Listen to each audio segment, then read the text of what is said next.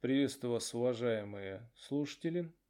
С вами канал «Философ из большой дороги» и канал «Теория большого мозга». А сегодня мы поговорим с вами о психологии, а именно о попсовой психологии, о мифах и тупиках психологии. Только вдумайтесь, по статистике, около 500 миллионов долларов американцы ежегодно тратят на всевозможные тренинги – вроде «Думай богатей», приемы эффективного лидерства и личностный рост, ну и все тому подобное. В России до такого, скорее всего, еще не дошли, однако не исключено, что и мы сейчас достаточно много тратим всевозможных средств на сомнительные тренинги. Самое плачевное здесь, что подобные тренинги и всевозможные НЛП, семейные расстановки – они становятся как раз-таки лицом современной психологии, а ведь сама по себе психологическая наука – вещь нужная, а частенько поход к психотерапевту действительно очень актуальным является и может помочь в вашей жизни. Ну и а какие же тогда мифы у нас о психологии существуют и что нам мешает адекватно развивать эту науку? Ну, один из таких вот э, популярных мифов и брендов – это о том, что нужно визуализировать свой успех, визуализировать свою цель и все прочее. На деле же все обстоит иначе. Сама по себе визуализация может иметь положительные результаты. Впервые подобный метод использовался в спорте. Но мы упускаем из виду, что у спортсменов это действительно может быть эффективным методом, потому что спортсмены люди подготовленные, и им достаточно просто уже настраиваться психологически. Их тело выработало определенный алгоритм действий. Боксеру не нужно думать, как он будет бить. Бегуну не нужно будет думать, как правильно нужно бежать. Им нужно выработать тактику и психологически настроить себя.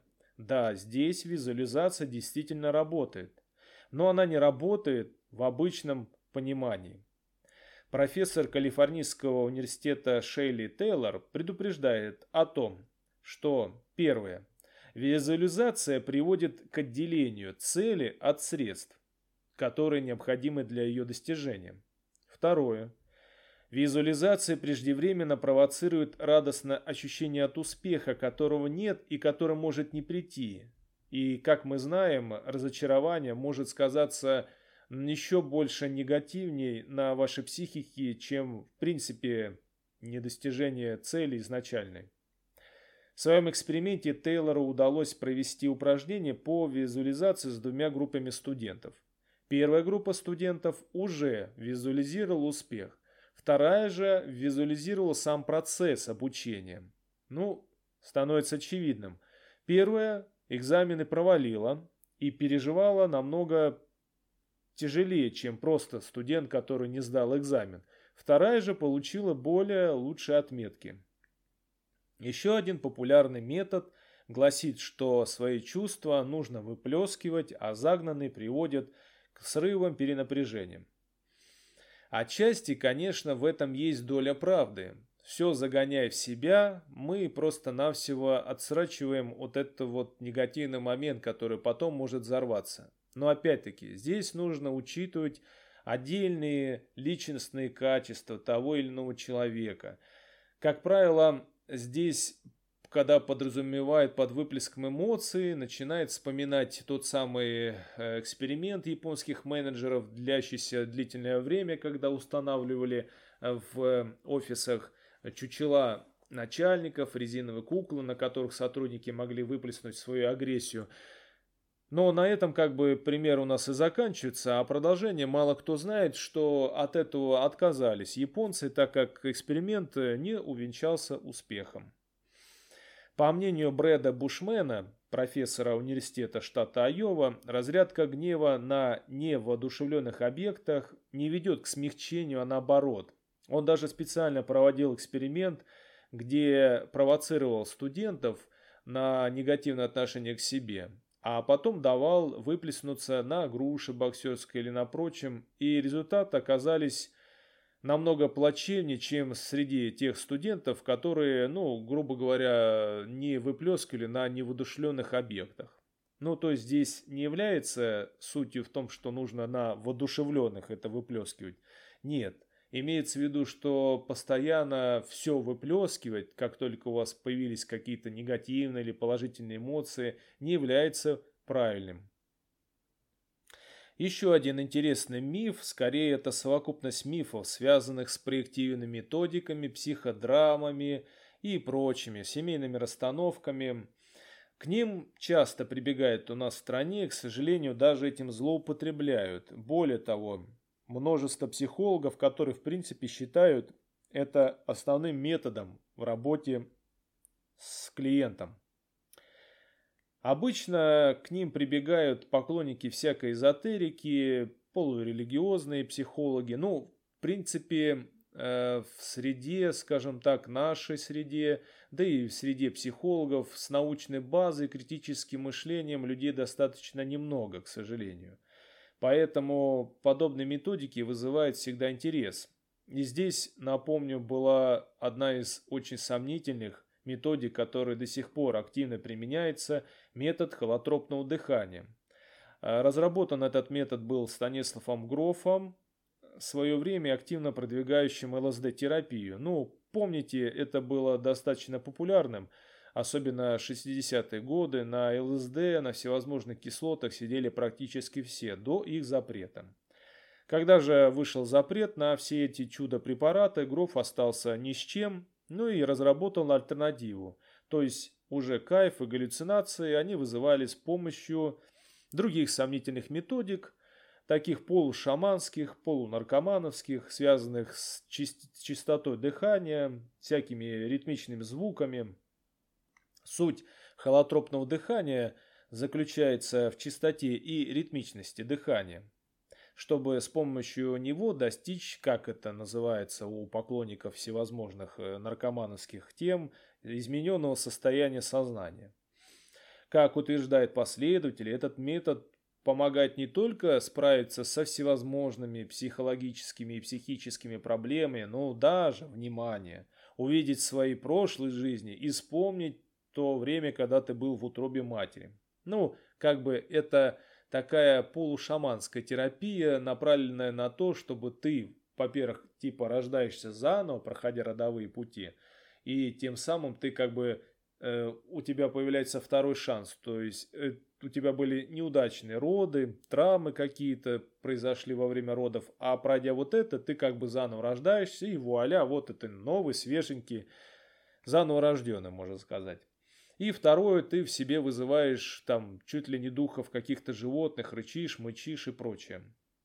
Если посмотреть, то процентов 70, а то и 80 и всей этой публики, они на самом деле подыгрывают э, непосредственно ведущему, или как они их там называется, этот ответственный за дыхание. В штатах Колорадо и Северной Каролине, внимание, так как это появилось раньше немножко на Западе, законодательно запрещено использование близкого к холотропному дыханию метода ребёфинга. Но сейчас, конечно же, поклонники этих методов э, скажут, что это другой метод, мы от него отказались, факт остается фактом, и ничем особо сильным эти все ребята не отличаются друг от друга. А почему он запрещен? А произошел трагический случай с десятилетней девочкой Кэндис Ньюмейкер – Конечно же, здесь вина в первую очередь родителей. Их нужно привлекать к уголовной ответственности. Но дело в том, что а насколько безопаснее это для взрослого. И вот эта девочка умерла в апреле 2000 года во время одной из радикальных ребёфинг-терапии. Критики методов лечения, пытающихся воспроизвести процесс рождения, точно определили по меньшей мере 5 случаев, которых дети умирали от этих методов. Также противником глубокого дыхания является кандидат медицинских наук Бутейко, вернее являлся. Он так обосновывал свою позицию. Одним из доводов, проводимых э, против холотропного дыхания, является тот факт, что гипервентиляция, как эффект холотропного дыхания, приводит к вымыванию СО2 из крови, и как следствие к сужению сосудов головного мозга, что в свою очередь ведет к деградации нервных клеток мозга и их отмиранию. Что касается более безобидных методик, там всяких проективных, психодрам, то мы не забываем, или семейных расстановок, не нужно забывать, что проигрывание какой-то серьезной травмы может привести к серьезным последствиям, в том числе и суициду. Но, как уверяют психотерапевты, поклонники этих методик, все нормально и все у них излечивается буквально за один-два сеанса. Но, однако, к сожалению, статистику никто не ведет. Это первое. Второе. Подобные вещи, как те же семейные расстановки и холотропка, я присутствовал в них и принимал участие, окружают э, таких вот людей полусектантского мышления, которые даже зачастую подыгрывают психотерапевту. И это превращается, знаете, в такую реальную секту, когда люди приходят и слушают эти бесконечные страдания, а у них не решается проблема. Это такой кружок по интересу, они ходят, и ходят, и ходят, и все вокруг вот этого вот э, цикла какого-то, из которого они не могут выйти.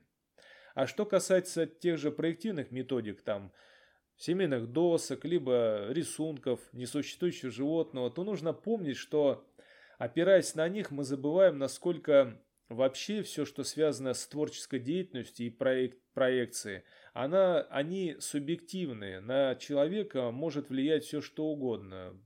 Он шел на психотерапию, увидел рекламную вывеску, вспомнил любимого персонажа своего детского, тем более если говорить о детях. Все очень субъективно и все, всякий фактор может влиять на восприятие.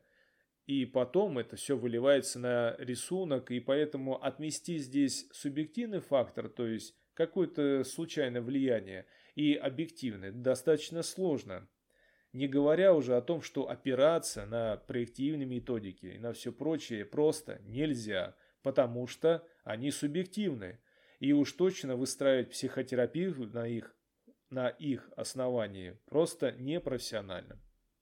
Что ж, я прощаюсь с вами и желаю не быть обманутыми.